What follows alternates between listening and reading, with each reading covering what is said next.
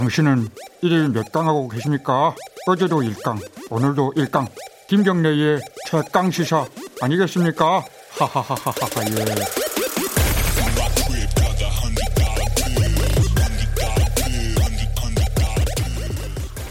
예. 네, 어, 앞서 말씀드렸듯이 서울시 공무원 간첩 조작 사건 이거 기억하실 겁니다. 이게 당시에 증거가 조작된다는 됐다는 게 밝혀져서 혐의를 받던 어, 당사자 피의자는 무죄가 다 나왔고요. 그리고 국정원 직원 증거를 조작한 국정원 직원도 처벌을 받았어요. 근데 어, 이걸 기소를 했던 검찰은 증거가 불충분하다는 이유로 불기소가 됐습니다. 일부에서는 아니 그 증거가 조작되는 거 검찰도 다 알고 있었다 이런 주장도 있고요. 좀 자세히 얘기를 들어보죠. 오늘 특별히 당사자십니다. 어, 유우성 씨 간첩 조작 사건의 당사자인 유우성 씨 스튜디오에 모셨습니다. 안녕하세요. 안녕하세요. 유우성입니다. 그리고 이 사건 변호를 맡았었던 김진영 변호사님 나와 계십니다. 안녕하세요. 예, 안녕하세요. 네. 어, 유성 씨는 무죄 나고 나서 아, 제, 저는 이게 개인적으로 좀 궁금했었는데 원래 서울시 공무원이었잖아요. 예, 예. 복직은 안 되는 거였어요. 아 그때 계약직으로 있어서 아. 계약 기간이 끝나다 보니까 아. 사건을 워낙 길게 해가지고 계약 기간이 다 끝났습니다. 근데 상식적으로 생각하면은 예. 무죄가 나면은 뭐 그것 때문에 사실 계약도 끝난 거고 그렇게 되는 거잖아요, 사실. 예, 예, 예. 그럼 뭐 손해배상 소송이라도 하셨어야 되는 거 아니에요? 손해배상 소송은 진작을 했는데 그 아직도 안 끝나고 있습니다. 아직도 계속, 안 끝났어요? 예, 계속 계속 아, 진행 중입니다. 진행되고 있습니까? 예, 예. 아, 그럼 아직도 뭐 법, 법정 왔다 갔다 하시고 예, 지금도 다니고 있습니다. 그렇군요. 끝나지 않은 사건이군요, 이게. 예. 일단은 변호사님이 간단하게 그 청취자분들 모르시는 분들도 있으실 거니까요. 2013년도에 벌어진 거라 벌써 7년입니다, 이게. 어떤 사건이었는지 간단하게 좀 설명해 주세요. 서울시 간첩 조작 사건. 네. 예, 그 당시에 언론에 굉장히 많이 보도가 되어서 네. 어, 아시는 분들도 계시겠습니다만은 네. 간단하게 설명을 드리자면 어, 유성 씨의 여동생이 그 북한에 살고 있던 여동생이 오빠와 함께 대한민국에 살기 위해서 어, 입국을 했었는데 국정원에서 어, 국정원에서 그 유성 씨 여동생을 6개월 동안 불법 감금을 한 음. 상태에서 허위 자백을 시킨 겁니다. 그래서 오빠가 간첩이라는 진술을 해서 기소가 됐었는데 법정에서 그런 음, 진술이 어, 가혹행위를 통해 만들어진 음. 허위 자백이라는 사실이 확인되면서 네. 유성 씨에 대한 간첩 혐의에 대한 전부 무죄가 선고됐고 예. 항소심에서는 국정원이 무죄 판결을 뒤집기 위해 중국, 북한 간의 출입경 기록을 위조해서 증거로 제출한 사실이 밝혀져서 오히려 국정원 수사관들이 증거 조작, 불법 체포, 감금 등의 혐의로 처벌을 받은 사건입니다. 이건 하나 좀 여쭤봐야 될 것 같아요. 오래된 사건이라 마음이 아프시겠지만 좀 시간이 지나서 좀 나아지셨죠? 그래도 아, 예, 예, 예. 그 동생분이 이제 화상으로 법정에서 이제 진술을 하고 이럴 때 요성 씨가 예. 엄청 우는 것을 저희들이 예. 기사로도 보고 예. 그 음성으로도 들었어요. 그때 심정이 어떠셨습니까? 동생이 이거 저, 잘 상상이 안 가요. 그 제가 국정원에 이제 긴급 체포돼 가지고 조사를 이제 아침 일찍까지 밤늦게까지 네. 그때 계속 혼자 받았 음. 초반에는 혼자 받았거든요. 네. 사실은 그때는 두 가지 마음이 들었어요. 하나는 동생에 대한 너무 미안함과 음. 동생이 지금 있는 법정에서 진술이 끝나면 다시 국정원으로 돌아가야 되는데 음. 그 본인이 그 가지고 있는 그 공포와 무서움, 두려움이 얼마나 크겠나 하는 생각이 음. 공동적으로 변호인단까지 다 똑같은 생각이 음. 들었어요. 그리고 법정에서도 동생이 그런 마음이 있어서 사실을 말하는데 힘들겠지만 그래도 진실을 밝혀달라고 얘기해서 사실은 그때 녹음을 조금만 볼륨을 키워, 키워서 들어보면요. 동생이 중간중간에 이건 다 거짓말이야. 거짓말이야 하고 계속 반복적으로 얘기했던 부분이 나중에 녹음 파일을 키워보면서 저희들 듣게 됐습니다. 그 이제 동생분이 어 강압적인 어떤 수사 가혹행위 예. 때문에 허위 진술을 하게 된 것은 이제 밝혀졌는데 예, 예. 그거 말고 증거들이 조작됐다 이게 사실 일반 사람들한테는 더 충격적이었어요. 예, 예.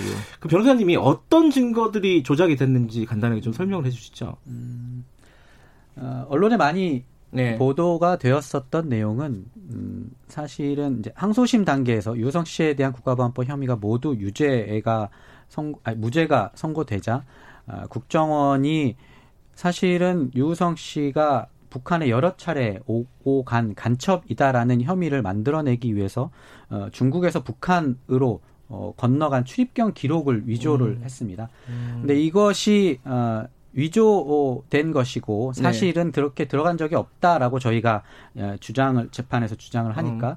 아, 자신들이 만들어 온 서류가 실제 서류다라는 중국 공안의 확인서를 다시 위조를 했고요. 아, 위조한 이런, 서류를 또 확인하기 위해서 또 위조를 한 거군요. 예, 이런 네. 식으로 여러 차례 확인서를 추가로 위조된 확인서를 제출을 네. 했고 사실 이것이 언론에 많이 회자된 것입니다만은 이 밖에도 어뭐 유성 씨가 북한에서 촬영한 사진이다라고 음. 제출을 음. 법정에서 했던 사진 파일도 실제로는 중국에서 중국 연길에서 가족들이 살고 있었는데 음. 그 중국에서 촬영된 사진이라는 사실이라든지 아니면 어 공소장에는 주, 어, 유성 씨가 북한에 들어가서 간첩 활동을 했다라고 기재된 그 기간 동안 실제로 유성 씨는 중국에서 활동을 했었기 때문에 중국에서 통화한 통화 음. 내역들이 있었습니다. 이런 아. 것들을 은폐하고 제출하지 않는 등 음. 그야말로 여러 가지 종합적으로 총체적으로 사건을 조작했었던 것이죠. 당시 그러니까 출입 경 기록이라고 하는데 어쨌든 이제 중국을 왔다 갔다 했다는 그 기록을 이제 검찰이 네. 제출을 하는 거잖아요. 그 이제 물론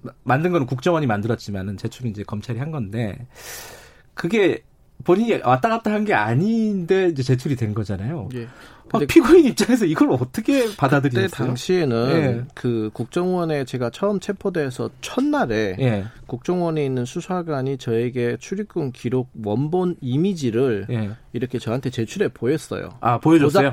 안된 예. 거. 아. 원본 이미지를 가지고 아, 원래 조작되기 전에 예, 예, 예, 전혀 아무것도 없는 걸 이렇게 보였어요. 어. 저한테 보이면서 아 이거 봐라 뭐 이런 어. 식으로 하더라고요. 그래서 저희 그때 그걸 저한테로 제시를 했고 예. 나중에 법정에서 그 이제 이시원 검사가 예. 그 법정에서 실수로 자기도 그 원본을 본 적이 있다는 취지로 얘기를 했었어요. 아, 재판장에서 그, 예, 예, 실수로. 그 다음 법정에서 본인이 번복을 했지만 예. 어떻게 보게 되면 검찰에서는 이 조작되기 전 원본을 보고도 조작본이 왔을 때 음. 그에 대한 문제 제기도 안 하고 네. 그걸 검토를 안 하고 그냥 제출을 한 거거든요. 예. 사실은 그 외에도 검사들에 대해서 그 이제 유가려 씨가 이제 조사를 받으면서 동생분 예, 유가려 씨는 예. 조사를 받으면서 이시원 검사에게 이 모든 것이 거짓말이고 조작된 부분이다 억울하다고 음. 얘기를 했었어요. 음. 그런데 뭐 그때 해당 검사는 그걸 갖다가 사실 들어봐야 되는데 네. 오히려 동생에게 이렇게 말하면 도와줄 수 없다. 음. 원래대로 진술을 그거를 유지해야 된다는 네. 식으로 얘기를 해가지고 동생이 너무 충격도 많이 받고 아 이건 어차피 안 되는 거구나. 사실 이런 것들이 법정에서 다 나왔던 얘기입니다. 그 유우성 씨는 그럼 그게 검찰이 이게 출입경 기록이라고 조작된 걸 제출했을 때 검찰이요. 예, 예, 예. 그 법정에서 아 저게 조작된 거다라는 걸 처음부터 알, 아셨어요? 그러면? 1심 때 처음부터 저희들은 음. 그 계속 출입금 기록에 대해서 주장을 계속 해서 해왔고 음. 설마 조작본이 나올 거라고 생각도 못했거든요. 네. 조작본이 나와서 그 다음 법정에서 저희들이 적법박 절차를 받아서 그 원본을 음. 다시 이렇게 구입 구, 구에다가 네. 법정에 제출을 하게 된 겁니다. 어쨌든 이제 그게 조작됐다라는 건 사실은 밝혀졌는데. 예. 이게 누가 조작했느냐 그거 따져보면 이게 검찰이 직접 한 건 아니고 국정원 직원들이 한 거죠 그죠? 음, 어떻게 봐야 됩니까? 뭐 지금까지 확인된 사실에 의하면은 음. 그렇습니다. 다만 네. 그런데 여러 가지 추가적으로 언론 네. 스타파라는 언론이 심층 취재를 해서 확인된 결과에 따르자면 당시에 그 수사 검사 예, 국정원에 파견되어 있었던 검사가 1심에서 무죄 판결이 되자 아, 국정원 수사관들에게 돈이 얼마가 들던지 어, 아. 유성이 출입경 뭐 북한을 건너갔다 왔다는 출입경 기록을 입수해라라고 이야기를 했다고 합니다. 그런데 음. 중요한 것은 그 전에 검찰은 1심 단계에서부터 어, 유성 씨가 갔다 왔다는 증거를 찾기 위해서 뭐 여러 가지 경로로 어, 외교적인 경로를 통해서 중국에 유성이라는 사람의 출입경 기록을 어, 줄수 있겠느냐라고 이야기를 했지만 음. 이미 그 당시에 중국에서는 외부에 우리의 출입경 기록이라든지 이런 공문서를 유출할 수 없다, 제공할 수 음. 없다라는 취지로 공식적인 경로를 통해서는 입수할 수 없다는 사실을 음. 확인을 했었습니다. 음. 추가적으로 그 검찰 과거사위원회에서 조사를 해본 바에 의하면 네. 국정원 검사에게 내용이 서로 다른 네 개의 출입경 기록을 보여줬고 그 중에서 검사가 제일 그럴듯한 위조 기록을 골라서 법원에 제출한 것이라는 사실이 확인됐습니다. 아까 유호성 씨도 말씀했던 것처럼 수사 당시에 검사는 이미 진본을 확인했거든요. 근데 내용 그 내용과 다른 국정원이 만들어 왔고 그 중에 하나를 골라서 제출했으면서도 유죄된지 몰랐다는 식의 변명을 어, 검사가 아닌 일반 피의자가 했다면 아마 그 사건을 수사하는 수사 검사는 공범임이 명백한 피의자가 범행을 부인한다면서 구속영장을 청구했을 것입니다. 네. 그 아까 어, 국정원 직원에게 돈이 얼마가 들더라도 입수를 해라. 물론 뭐 조작해라라는 뭐 어디는 아닌지 긴지는 모르겠지만 입수를 해라고 한 사람은 이 아까 말씀하신 이시원 검사 이문성, 이문성 검사 네, 지금 예. 현직 검사로 있습니다. 예. 그 당시 두, 국정원에 파견되어 있었던 검사였던 음, 국정원 파견 검사였고. 예. 음. 자 그러면은 저 그 일단 국정원 직원이 조작한 거는 사실로 다 드러난 거잖아요. 예, 그렇죠? 예. 거기까지는 일단 사실로 드러나서 국정원 직원이 처벌을 받았죠. 네, 네. 받았습니다. 음, 네. 몇 어, 어느 정도 형을 받았어요? 형은 상당히 1심에서는 그 국정원의 여러 명의 수사관들이 예. 모두 이 사건에 개입한 것으로 해서 예. 중한 나름 중한형이 선고가 예. 됐었습니다. 항소심 단계에서는 아, 저희가 저희가 보기에는 한 명만이 관여했고 나머지는 몰랐다는 취지로 변명을 음. 일관을 해서 어 나머지 피고인들에 대해서는 형이 감형이 됐습니다. 음, 한 명만 조금 예. 중한형을 받고 예. 음, 거기도 좀 문제가 좀 있었군요. 예. 근데 어찌 됐든 아까 말씀하신 과거사 진상 조사단이 음. 조사한 바로는 이게 이 중에 하나 골라라 이렇게까지 얘기를 했고 검사가 골라냈다는 거죠, 그죠? 예. 그 그게 이제 과거사 진상조사단이 밝힌 내용이라고 하는데 예. 그러면 상식적으로 어 검사가 이 조작에 어느 정도 개입했다라고 볼 수 있잖아요. 상식적으로 보면은 예. 그죠? 그래서 고발을 하신 거죠? 예, 고발을 한 번 한 게 아니라 여러 번을 했습니다. 아, 그래요? 예, 예. 어. 사건이 2014년도 경에 이제 진실이 밝혀질 때부터 시작을 해가지고 예. 여러 번을 고발을 했지만 예. 그때마다 이제 검찰에서 제대로 된 조사를 한 번도 하지 않고 음. 사실은 어떻게 보면 다 불기소 처분을 했습니다. 그 아까 말씀한 이, 이시원 이문성 검사 예. 어, 두 명을 고발을 하신 건가요? 그 검사뿐만 아니라 수사관들 수사관들도 음, 고발을 그랬군요. 했었습니다. 아, 아까 아, 잠깐 말씀하신 게 국정원 직원이 어 1년 6개월 징역을 선고받았네요. 어, 음. 받았고 어, 다른 그... 그 제가 기억하는 거는 네. 1심에서는 형을 조금씩 받았는데요. 예. 항소심에서는 정말 그 변호사님들이 그 받기 어렵다는 음. 그 선고유예 맞죠. 선고유예를 받아서 사실은 음. 어떻게 보면 처벌이 안 된 거나 똑같습니다. 음. 한 명을 제외하고는 그랬습니다. 네. 그리고 추가적으로 말씀드리자면 그 재판에서 어, 증거 조작으로 재판을 받던 국정원 수사관들이 한 이야기 중에 하나가 아니 우리는 이게 다그 음. 담당 검사하고 다 협의했고 네. 검사한테 다 보고한 내용인데 이거에 대해서 왜 우리만 처벌을 하냐라는 취지로 이야기를 하기도 했어요. 국정원 직원이 그렇게 얘기했어요? 예, 법정에서? 예, 예. 예. 저 법정에 제일 저희 그 방청으로 들어 어, 그런데 왜 검찰이 불기소 결정을 내린 뭐 근거가 있을 거 아닙니까 검찰? 어, 뭐 보셨죠? 증, 증거가 부족하다고 합니다. 음, 부족하다. 네. 구체적으로 어떤 게 부족하다는 거예요?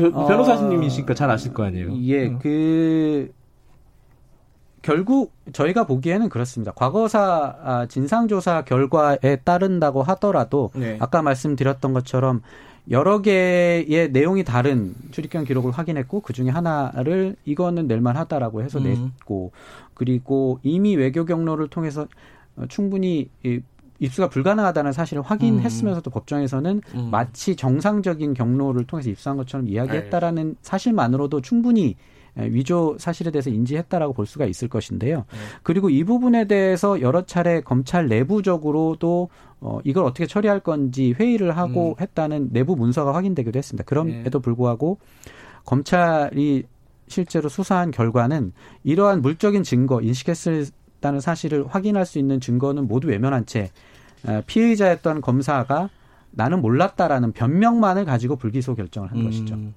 유성 씨한테는 두 가지 여쭤봐야 될 것 같아요. 첫 번째는 왜 이런 무리한 수사를 처음에 했을까? 증거까지 막 조작해 가면서 그걸 어떻게 생각하십니까? 그 당시는 네. 그 대, 국정원 댓글 조작 음. 사건으로 사실은 사회가 언론적으로 굉장히 시끄럽던 시기였습니다. 음. 그런데 그게 2012년 12년 연 12월 달 정도에 엄청 시끄러웠거든요. 네. 근데 제가 체포된 시기가 2013년 1월 10일입니다. 네. 그 후로 사실 서울시의 공무원으로 간첩이 나왔다는 걸로 해서 사회, 전 사회 이슈를 다 덮었던 시기거든요. 네. 그래 그때 그런 추적해 보는데 음. 그것 때문에 그러지 않았겠나. 음. 어떤 이슈를 덮기 위해서 자기네 잘못을 덮기 위해서 다른 잘못으로 예. 결국엔 제 사건을 덮었던.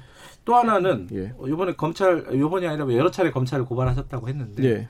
고발하면서 이게 제대로 좀 처벌이 될 거라고 보셨어요? 저는 이번에야말로 제대로 처벌이 되지 않겠나 하고 사실은 작년 2월인가 그때 검찰에 가서 그걸 고발을 했습니다. 왜냐하면 어. 그 지금까지 계속해서 고발을 했지만 그동안 제대로 조사도 안 하고 음. 사실은 이걸 갖다 불기소 처분을 한 음. 거란 말입니다. 그런데 과거 사유에서 너무나 명확한 증거라든가 또 음. 객관적인 게 나왔고 심지어 검찰총장님께서 사과까지 했어요. 문무일 총장이 예, 사과했죠. 사과까지 예. 했어요. 예. 그러게 되면 사실 증거도 있고 사과도 했으니까 처벌과 제도 마련으로 이어지는 건 당연하다고 생각을 해서 예. 사실은 다시 고발을 했는데 그 1년 만에 거인 사건이 그, 네. 그, 저, 기소, 그 기간이 얼마 남아, 안 남았을 때 거의 네, 공소시효가 공소 예, 공소시효가 네. 얼마 안 남았을 때 결국에는 음. 또 다시 불기소 처분이요. 검찰이 바뀐 것 같지만 또 안 바뀐 부분이 이렇게 있습니다. 안타깝네요. 청취자 여러분이 진짜 옛날 일 아니냐, 2010년 13년도의 일 맞냐 이렇게 좀 어처구니 없다는 문자를 보낸 정세영님이 보내주셨습니다. 오늘 두 분 아침 일찍 나와주셔서 감사합니다. 감사합니다. 감사합니다. 유, 유성 씨와 김진영 변호사였습니다. 김경래 최강사 2부는 여기까지고요. 잠시 후 8시에 2, 2부로 돌아옵니다.